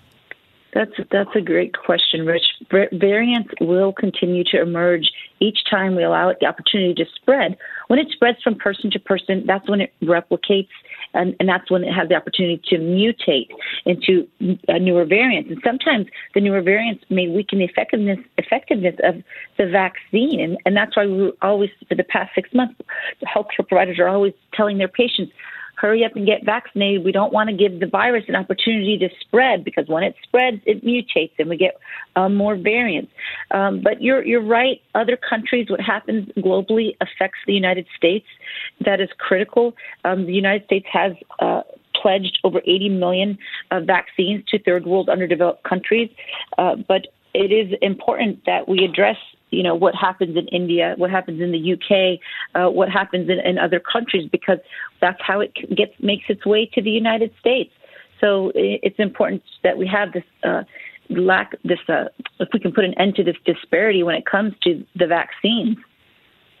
Yeah, and, and, you know, and I was looking at the coronavirus vaccine tracker that the New York Times had, and it, it, it is kind of sad how in some countries the rates are so low. And then I also have another question too, which is what about like what's going on in China? I mean, I know China's locked down again. They have their vaccine. Um, some people question the efficacy of it, and that makes I think some vaccine hesitant people wonder and do you think our FDA will get around to formally actually approving these vaccines in a reasonable amount of time? Does it worry you that we're taking so long to do it? Do you think that um, it's fine to take this much time because it will reassure people? What, what's your opinion on that? Yeah, the, um, so hopefully we the latest information we have is maybe the end of next month, uh, Pfizer will get full FDA approval, and I think that's really important. A lot of my patients, when I uh, talk to them and I ask them why are you not vaccinated, I hear they they say, oh, I think it was it was rushed and I'm waiting a little bit longer. I'd like to see FDA approval. So I think it's going to make a huge difference if we can get that seal of approval by the FDA so that Americans and, and those around the globe will feel more comfortable that it has gone through the rigorous um, tr- uh, the rigorous testing that is needed um, to be FDA approved. But at the same time, it's important to understand that you know over 340 million Americans have already been vaccinated successfully. Um, as far as China and their vaccines, we, we really have to be careful when it comes to uh, uh, dealing with China. We, we, we sometimes worry that there's a lack of transparency and, and truth. Their vaccines have not been shown to be as effective as our mRNA vaccines. They're at about maybe 40 to 50 percent effectiveness, which is better than nothing. But with our Moderna and Pfizer, um, they're in the high, you know, in the high 80s, high 90s. Um, could that could that change? Could the efficacy worsen with new variants? Yeah, that's a possibility, but that's why we need to really continue to ramp up ramp up the vaccination efforts as best as as our, our uh, as we are physically capable of doing, and that means making sure pharmacies have it, doctor's office has it. Uh, make sure that anybody that has any information, uh, any questions and needs information, have easy accessibility to that, so that they can um, protect themselves, and protect their families. Now, this may be a dumb question, Dr. Janette Nesheiwat, but that's okay. You're a very kind person, so I know you're not going to make me feel dumb. No. But when you say that a vaccine, what's that? Said no, not at all. There's no dumb questions. All right, I, only dumb answers. That's what I was always told in my life growing up. Uh, when when you tell me that the a vaccine might be like forty percent effective or fifty percent effective, when we think about antibiotic resistant strains of things, and we're always told, you know, finish all your antibiotics because the you know the bacteria learn from this and then they'll they'll get stronger. Is it work the same way with viruses, where if they're exposed to a vaccine that's not very effective, that they'll learn from that and they'll get stronger? that that is a possibility, but we have the ability to stop that from happening if we can get everyone vaccinated simultaneously and immediately. That's a very very difficult challenge, but the the more we can get vaccinated, the more we can prevent those sorts of things happening because in theory it is a possibility uh, but right now fortunately having either moderna or pfizer uh, vaccine uh, could will keep you out uh, of the hospital for most people and uh, keep you off a ventilator and um, prevent you from losing your life. What does the data tell us about the Delta variant? When, when, when you think about it, you look at the data, do you think that we're getting to a peak point? I know that they've talked about that with the UK and um, things have gotten better. Are we there yet, you think? Oh gosh, I, I hope so. Um, we just hit over 100,000 cases yesterday. The, the issue with the Delta variant is it's just so much more contagious. If you pick it up, um, you carry a thousand times the viral load as other strains. What that means is instead of transferring it, uh, transmitting it to uh, two or three other people, you can infect up to eight or nine other people. So you can see how it spreads like wildfire. Mm. Um, and, and that's the issue, that's the concern. But the, it all comes back down to the bottom line is please get vaccinated. And if for any reason you can't, at least wear your mask, either an N95 or surgical mask. The N95s uh, give you more protection. I, um, you know, used to just only wear my, my surgical mask. I do start. I pulled out my uh, N95 again because even though I'm vaccinated, um, you could still pick up the virus. But the fortunate thing is that you will likely not have any severe symptoms if you are vaccinated. Well, let me ask you that point. If somebody is vaccinated, like for example, I, uh, my kids had a bad cold and I've been sneezy and sniffly and I'm a hypochondriac, so I automatically assume it's COVID, you know. Uh, it, but I, but if I am vaccinated though, so how do I know? Like, how does somebody know if if they think they might be getting sick? Do you just recommend them first sneeze, get a test? Uh, do you have to look for a fever? How does a vaccinated person know what to look for? Sure, that that's a great question, and that's the finally the I asked one. Delta. I'm just so glad I did. I knew there'd be one in this interview. Yes, of course. well, first of all, I want to point out not everything is COVID. We've got I'm seeing a lot of patients with rhinovirus or RSV. We see in children, and also we have allergies. But for the vaccinated people, they might just think, oh, I just have allergies or, or sinus infection, and their symptoms could be so mild um, that they don't realize it could potentially be COVID. Um, that's why the CDC director um, recently recommended, even if you are vaccinated, to please wear your mask indoors because you could still pick it up um, you still could have symptoms and you could still spread it. Um, but if you're having any symptoms, yeah, you could just pop in, go see your doctor, and get swabbed, get your nose uh, swabbed, and you could find out, you know, within the day if, if you're positive or not, and at least you'll know what to do to take precautions. Yeah, very good advice. Good advice. I guess better uh, be on the side of, uh, of, of safety versus sorry, right? Yes, that's that's what we always that's think. Right. All right. That's Well, right. thank you, so we doctor. can get through this. You're welcome. Have a good one, Rich. Stay safe.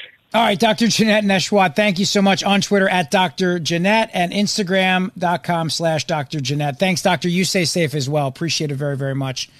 Uh, no, excellent advice there. Absolutely. I am a hypochondriac. It's just the way it is. I just always, you know, up, up, sniff. But I also have bad allergies too.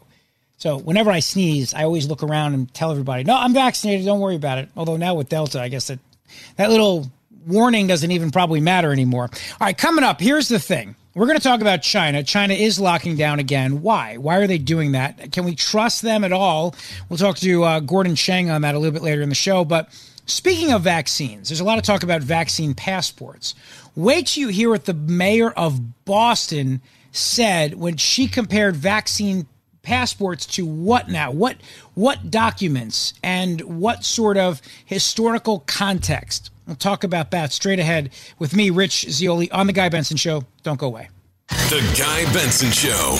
More next. Fox Nation Presents podcasts Women of the Bible Speak. I'm Shannon Bream, host of Fox News at Night and author of the new book, Women of the Bible Speak The Wisdom of 16 Women and Their Lessons for Today. Subscribe now on Apple Podcasts, Spotify, FoxNewsPodcast.com, or wherever you download your podcasts. All right. what is going on in China? We're going to find out 535-ish with Gordon Chang, of course, author of The Coming Collapse of China. Uh, there's a lot I want to talk about with the Wuhan Institute of Virology, a lot that I, I, I need to ask him. Um, is under lockdown again throughout the entire country. Flights have been canceled. They're blaming this on the Delta variant, but I don't know. It just seems to me like maybe there's something more going on. Can we even know? Will we ever know? And, and here's the other thing, too. We still have not gotten the truth on how this virus started in the first place, the origination of the virus. We know, I think reasonable people know now, it came from a lab in Wuhan.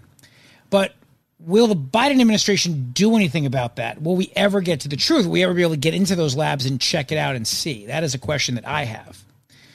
The mayor of Boston has started a lot of controversy now with her comparison to what vaccine passports are. Now, look, I'm opposed to the idea of vaccine passports for a very simple reason. You, you, you don't want to create classes of citizens here. You don't want to have the vaxxed and the unvaxxed. If private businesses want to do it, you know, they can knock themselves out. But when the government starts getting into that game, you're inevitably going down the road of discrimination.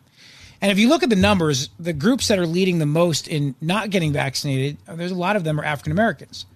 Well, they have various reasons why they might feel that way. Um, historical, maybe they're waiting to see the vaccines approved. The mayor of Boston, however, has another theory to add to that. Take a listen.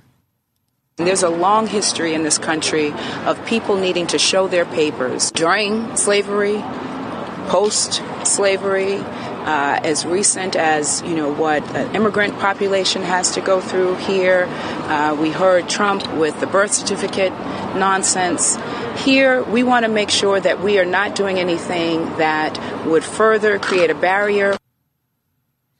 Yeah, and so that's the mayor of Boston, Kim Janey. And uh, what can I tell you? I mean, she probably is speaking for a lot of people in her constituency. So then the question is are vaccine passports going to create classes of citizens where you inevitably then have some people that will not be able to enjoy things in life like going to restaurants, going to bars, going to gyms? And does that make any sense? Anytime you have mandates, I think it make thing, makes things worse. I really do. I got to go back to something that Ron DeSantis said, and I'll, I'll go back to uh, this point about vaccines and mandates. And, and, and, you know, DeSantis was accused of being anti vax. He's not anti vax. He's been vaccinated. He's encouraged everybody in his state to get vac- vaccinated. He's, he's worked really hard to get seniors vaccinated, the most vulnerable population. But he was asked about whether or not vaccine mandates would work. He was talking to Fox News' Laura Ingraham about this. Uh, cut four, take a listen. Yeah, I think that'd be a big mistake. I think that would chill uh, commerce. I think that would hurt tourism. At the end of the day, in, like in Florida, for example, we have 91% of our seniors have gotten shots. Uh, I do believe, and those hospital CEOs said that that has reduced mortality, particularly among our elderly. Uh, but ultimately, the vaccine's protecting you. Uh, I think it's pretty clear people are getting infected even if they're vaccinated. So its effect on transmission hasn't been what we what we anticipated, um, and so that's just the fact. And so I think that those types of requirements I think would do more harm than good. I agree with them because I don't think people like to be told what to do. I don't I don't think people like any mandates. I don't think people like it when the government bullies them. Uh, I think it winds up just becoming a, a, a, a, people reflexively just say no. And for a lot of people right now, they're looking around and they're waiting on the FDA. Like, what's going to happen? I'm not saying a vaccine card is necessarily equivalent to papers, but what I am saying is it does kind of expose Democrat hypocrisy here a little bit. At least the mayor of Boston's being consistent. She's saying that African Americans have a distrust of having to walk around with papers. Democrats, up until now, when it came to things like showing your ID to vote, have said the same thing. It's racist. How dare you ask people to show an identification? How dare you do that? But suddenly now, when it comes to showing a vaccine card, they're all in. Like if you ask that hypocrite mayor, Bill de Blasio, Mayor de Blasio, should people have to show ID to vote? He would say absolutely not. He'd lecture you on racism and the history of papers and carrying things and how hard it is for people to get copies of their birth certificate. On and on. Okay, uh, Mayor de Blasio, should people carry a vaccine passport with them? Oh, absolutely, they should. Yeah, but a lot of people feel like they don't want to carry that around for the very reasons you just said about why they won't carry ID around to vote. How do you how do you split the needle on that one? Somehow Democrats manage to do that. I never really understand it, but they're able to just some sort of somehow make that work. I I have to abandon logic for me to make it work because either you can get a document, some sort of identification, or you can't. And either it's okay to make you carry around something or it isn't. And, and, and they always come back to the argument of, well, this will save your life. Hey, listen, voting saves lives too, actually.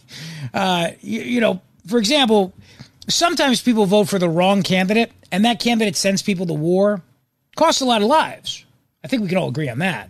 So voting also can save your life. You might vote for a politician who wants to defund the police, for example. That may literally, literally cost you your life, especially if you live in New York or Philadelphia or any of the other cities around the country experiencing this major crime surge. So let's not act as if voting is some harmless minor thing. Voting the wrong way cost a lot of people their lives. Just look at cities run by Democrats. What is going on, though, in China? We're going to find out. Is China being honest with the world? I doubt it. Have they ever been honest with the world? We're going to find out with Gordon Chang straight ahead. What is going on in China? We're going to find out. Also, I've got another question. Is it really okay to make a no fly list for people that aren't vaccinated? Is that okay? But maybe you don't want to fly anymore either way because, you know, they'll do things like duct tape you to your chair if you act out. Kind of crazy right now in the skies if you haven't noticed. And we'll talk about a flight from Philly to Miami where a guy got a little bit uh, drunk, acted nuts. Actually, now airlines are asking airports to crack down on drinking because people are getting loaded before they get on the flight. And by the way, I don't blame them. I, I would get loaded too before I got on a plane. I haven't been on a plane in a while and we're going to go down to Myrtle Beach soon. I wanted to see my family, but my parents are down there. But we're going to drive, even though from Jersey to Myrtle Beach it's quite a bit of a trip. And with three young kids, I just don't want to deal with it right now. I really don't. I don't want to deal with the fact that my little girl is 18 months, she can't wear a mask yet, and I don't want to have any looks, and I just don't want to deal with it. So we're just going to drive. And I think a lot of people are probably opting to do that now. But then again, you look at flights, they're packing them in like sardines right now. It is crazy. Welcome back to the Guy Benson Show with me, Rich Zeoli, waiting on Gordon Chang to join us to talk about China. We have him. Wonderful. Great. I'm excited to talk to him. Let me welcome right to the show Gordon Chang, of course, author of The Coming Collapse of China and the Great U.S. China Tech War. Uh, Mr. Chang, good to have you back on the show, sir. How are you? I'm fine, thank you. And thank you so much, Rich. Absolutely. I retweeted a tweet that you put out earlier today, which is regarding the um, CNN report that U.S. intelligence agencies have secured a treasure trove of previously hidden data on the viruses at the Wuhan Institute of Virology, but they're struggling to analyze it all. And you said it's because they don't really want to analyze it because then they'd have to actually impose costs on the Chinese Communist regime. Yes, well, it looks like that. I mean, we don't know exactly what's in the treasure trove, as it's put, but the point is, we know that the Biden administration has not been very curious about the origins of this disease and I think it's because they don't want to face the consequences. Because if they had to face the consequences, they'd have to do something about the murder. And that's really what it is, Rich. They'd have to do something about the murder of 614,000 Americans.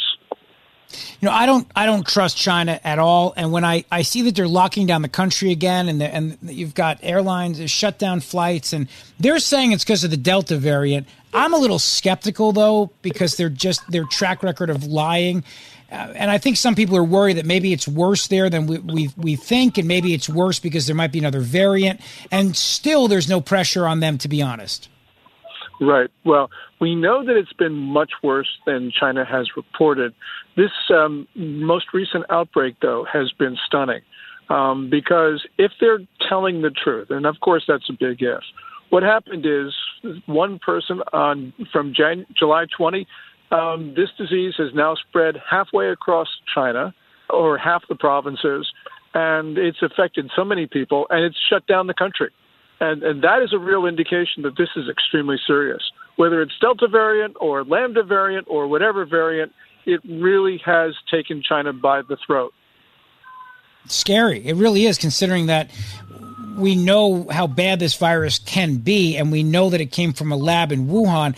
So it's possible that maybe they were working on other things in that lab in Wuhan. Why, do, why do we always assume that it's just this virus that got out? Right. We know that they're working on um, specific ethnic genetic attacks, as they put it. In other words, pathogens that would leave the Chinese immune but would sicken and kill everybody else. And that means China's working on civilization killers. In other words, China would be the only civilization left standing. And that means we've got to impose costs on China for spreading COVID 19 because so far they've gotten away with it. And if they think they can get away with COVID 19, they'll think they can get away with these civilization killers.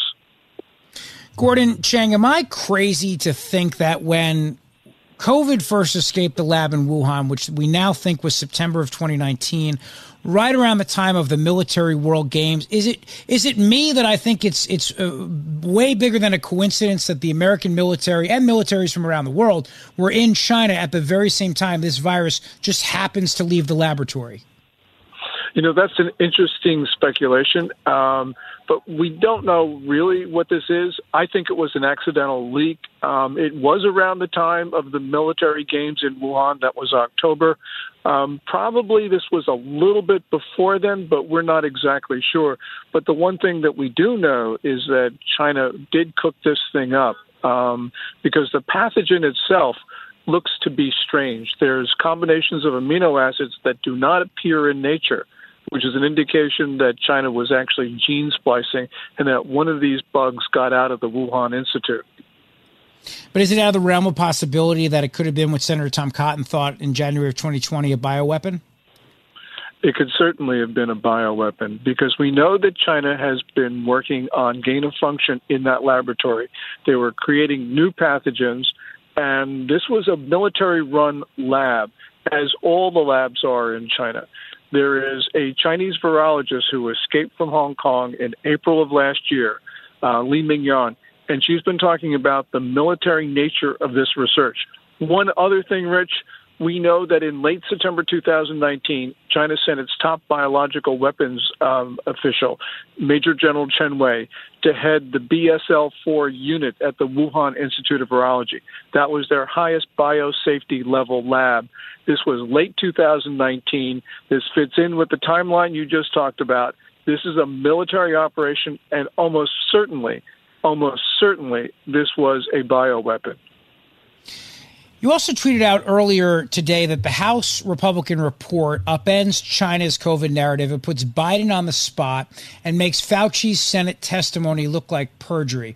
Now, I, I agree with all those points, and I, I think it's laughable that Fauci, for years, who was defending uh, the good people in China that, they were working with, is it, it, for so many months try to pretend as if it was impossible that this could have been a man-made virus when he probably knew all along what this was.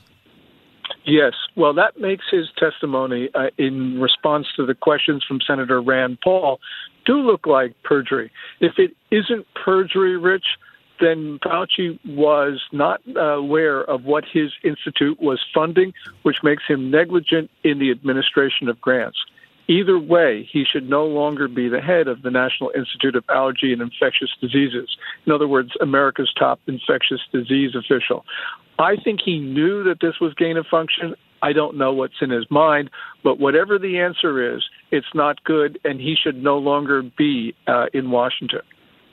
I keep thinking back to something you said earlier about uh, one of the whistleblowers and people that were trying to, to let the world know about this have we learned our lesson here? I mean, let, us assume that China's locking down now and it's just because of the Delta variant. This will be over soon. But, but let's say it's something worse. I mean, let's say it's a, a new variant that is vaccine resistant and it's really wreaking havoc over there. I mean, has the world learned? Has America learned? Is there now a, a, a emergency switch we can pull that we can let everybody know? Have we put in any steps like that now? No, we haven't, Rich, because we have not been able to have our officials say in public – um, that China was responsible for this. Our officials are not trying to hold China responsible. So we have not learned our lesson. The American people know what to do, but uh, the President of the United States obviously does not. Gordon Chang, I want to ask your opinion on this. Uh, former Secretary of State Mike Pompeo was on with um, Laura Ingraham last night, and he was saying that he thinks that uh, the administration needs to hold the, the, China accountable and stand up to China and join with our European allies at France and Germany to work alongside them. I, I, just don't think that this administration has any interest in doing that. And I, and I see, you know, whether it's like Marco Rubio correctly standing up and saying that corporations now are, are, are doing too much to protect China. It just seems like we're so afraid. Uh, is it, are we afraid of them militarily? Are we afraid of just losing their it because we have just so many entities here that just make money off of China? What is it you think? It's probably all the above, and I agree with you because remember President Biden actually spent two hours on the phone with Xi Jinping, the Chinese ruler, in February, and not once during that call did Biden raise the issue of the origins of COVID 19. There have been no moves by the administration to impose costs on China for deliberately spreading this disease.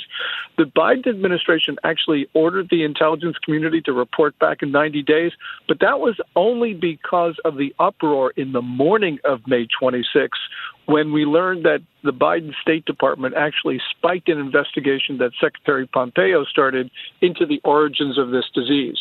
So Biden is only doing things when he's forced by the American people to do so. And that means he doesn't really want to protect us. Scary stuff. Gordon Chang is with me. He's on Twitter at Gordon G. Chang and also GordonChang.com. He's author of The Coming Collapse of China and the Great U.S. China Tech War so many corporations will do whatever China wants. They'll censor information that we say as Americans. They'll they'll take products off the market. They'll apologize to China. They'll be afraid to say that Taiwan's a country. They'll be afraid to stand up against Chinese genocide, the Uyghurs. They'll even go over there and spend money over there in those very areas. Disney, the NBA, I mean Coca-Cola, Delta, it goes on and on and on and on. And the danger there's so many dangers to this, but also the suppression of information. For how long did facebook twitter social media companies take down anyone who posted that this virus could have come from a lab? And then doing so we wasted precious time that we could have maybe been trying to figure out what was going on here. Oh absolutely. Um, president trump um, got so much grief for what he was doing. If you remember, January 31st of last year, President Trump imposed the travel restrictions and quarantines on arrivals from China, and he got savaged by a guy named Joe right. Biden, who, by the way, was running for president then, who called Trump xenophobic. We saw this, for instance, mirrored throughout the media. We saw attempts not to have a discussion of the origins of this disease. Yes, there was a real failure on the part of media and others to have honest conversations about this disease. Do you worry? Because I worry. Do you worry that they were working on trying to make a vaccine resistant disease that they were working on, on, on trying to figure out a virus that could maybe learn to be able to, to fight back, so to speak? I'm sure that that's what China is trying to do. We got to remember that China believes in biological warfare. We've seen a number of writings from Chinese military researchers and thinkers, and this is public stuff. This is not something that has to be unearthed by the CIA. And we see that this is the trend of their thinking. And um, clearly, you know, they're thinking of uh, virus uh, vaccine resistant bugs. I don't know if they'll be able to do that, but certainly they're thinking about all of these new types of biological weapons. Yeah, they're they're thinking, they're learning, and they're and they're working. Gordon Chang, thank you so much. It's really important you keep sounding these alarms, my friend. Thank you. Well, thank you so much, Rich. I really appreciate the opportunity. Absolutely, thank you very much, uh, Gordon Chang. Appreciate that very very much. Uh, Gordon G Chang on Twitter. All right, we got a lot more to discuss here on the Guy Benson Show. Have you ever been duct taped to an airline chair? If you haven't well, maybe it's time you start. We'll talk about the craziness in the skies here on the Guy Benson Show straight ahead. Fresh conservative talk. Guy Benson Show.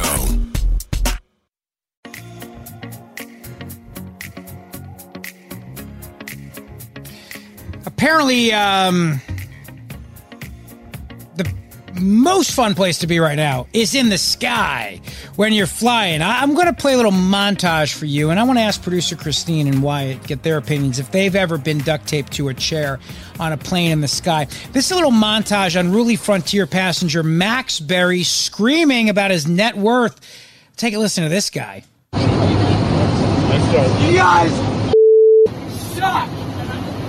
My parents are worth more than two million dollars. And you know what? You suck. Yeah. Yeah, yeah. You know what? My grandpa. Shut the up. Hey, hey, hey, hey. Nope. Chill, chill, chill out. Come on, come on.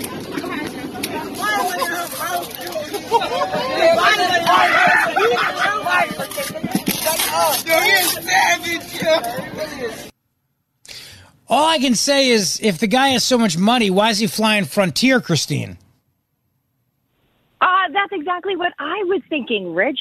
If he has all this money, maybe he should look into Delta, United. I mean, I'm such an airline snob. That's where I fly, but I don't have $2 million. So No. maybe he should upgrade his. I mean, not yet, Rich. Not yet. But, You're on your uh, way, I- Christine. Oh, I sure am. Uh, but this is insane. I have to say, though, duct tape, that's all they could do. Like, they don't, there's no protocol for this. I'm sure they have training for this. Is that the training? Duct tape the passenger? Well, duct tape has so many uses. You sound like my husband. He thinks duct tape can fix I mean, if I had, if it's the end of the world and I had to have one thing, it would be duct tape. I would need that with me. I can survive a zombie apocalypse with duct tape. And WD 40. That's what he tells me. And WD 40. Good point. Yeah, those two things, you're unstoppable. this is just crazy. I'm actually really glad because at first they had said that um, the news was reporting all over the place that uh, the company was not happy with their crew and what they did. And I think after they looked into this and they they did an investigation, they're standing by their crew, and this man is being charged, rightfully so. Don't you think? Well, I guess the question is, what other options did they have? They could have thrown him off the plane, like I mean, literally thrown him out of the plane, uh, handed him a parachute, and said, you know, be on your way. Probably can't do that. They could have done the little zip ties, but I don't think that would have kept the guy in his chair. Uh, they could have put him with the baggage, but I don't know if you can actually access the baggage in, in, in the flight. I don't I don't know. So they probably didn't have another choice. What about like uh, they can't give him a tranquilizer? Is that against the rules? I don't know. That's a great question. Can they give me a tranquilizer next time I'm on a flight? just a little, just a little, you know, just you know to get them. It wasn't a long flight, just to you know get them a little uh, calmer. I think alcohol played a huge part in this. So I think? believe that guy should. Oh, it, it- they reported that he apparently had two drinks, and then he was going for his third, and he spilled it all over himself, which is a crime in itself. You wasted a drink, which that's a- you know producer Christine would never do. No, that's a real wounded soldier right there. I, I I think what happens is these guys go in the airport and they just get bombed before they even get on the flight. Because nobody really gets drunk from the little airline bottles they give you anyway. You got to drink like six of them to get bombed. So I would imagine this guy was probably sitting there at the bar, tying a couple on. But can you blame him? Because don't you feel like you might need some alcohol to fly in this current environment? I don't know. My husband feels that the airport drinks are way too expensive, and if anybody listens to the show, they know Bobby doesn't, you know, pay uh, premium price on anything. So I never get to get bombed before a flight ever. And you can't even smuggle it on anymore because they stop you at TSA. No, there's no smuggling of alcohol. Trust me, I would if I could, but I, I, I don't want to wind up on the news myself, as Guy always worries about. Guy always worries about you being on the news and making making some bad news. Is that what it is? Yes, making some bad choices. Guy worries about that a lot. Producer Christine, I don't think you could make a bad choice. I don't believe it. well, I mean, listen, ask Quiet Wyatt. Um, I don't believe they're bad choices, but the crew, our team, normally does. Yeah. Um, you can ask Wyatt. I would, but we're out of time. And I got to make a good choice and get out of this show before we go too late. So I'll say thank you, producer Christine, and thank you, Wyatt, and thank you, Josh, and my best to Guy Benson on his recovery. And thank you for letting me, Rich Zeoli, hang out with you. Hi, everybody. It's Brian Kilmeade. I want you to join me weekdays at 9 a.m. East as we break down the biggest stories of the day with some of the biggest newsmakers and, of course, what you think. Listen live or get the podcast now at briankilmeadshow.com. From the Fox News Podcasts Network, subscribe and listen to the Trey Gowdy Podcast. Former federal prosecutor and four term U.S. Congressman from South Carolina brings you a one of a kind podcast. Subscribe and listen now by going to FoxNewsPodcasts.com. Listen to the show ad free on Fox News Podcast Plus, on Apple Podcast, Amazon Music with your Prime membership, or subscribe wherever you get your podcasts.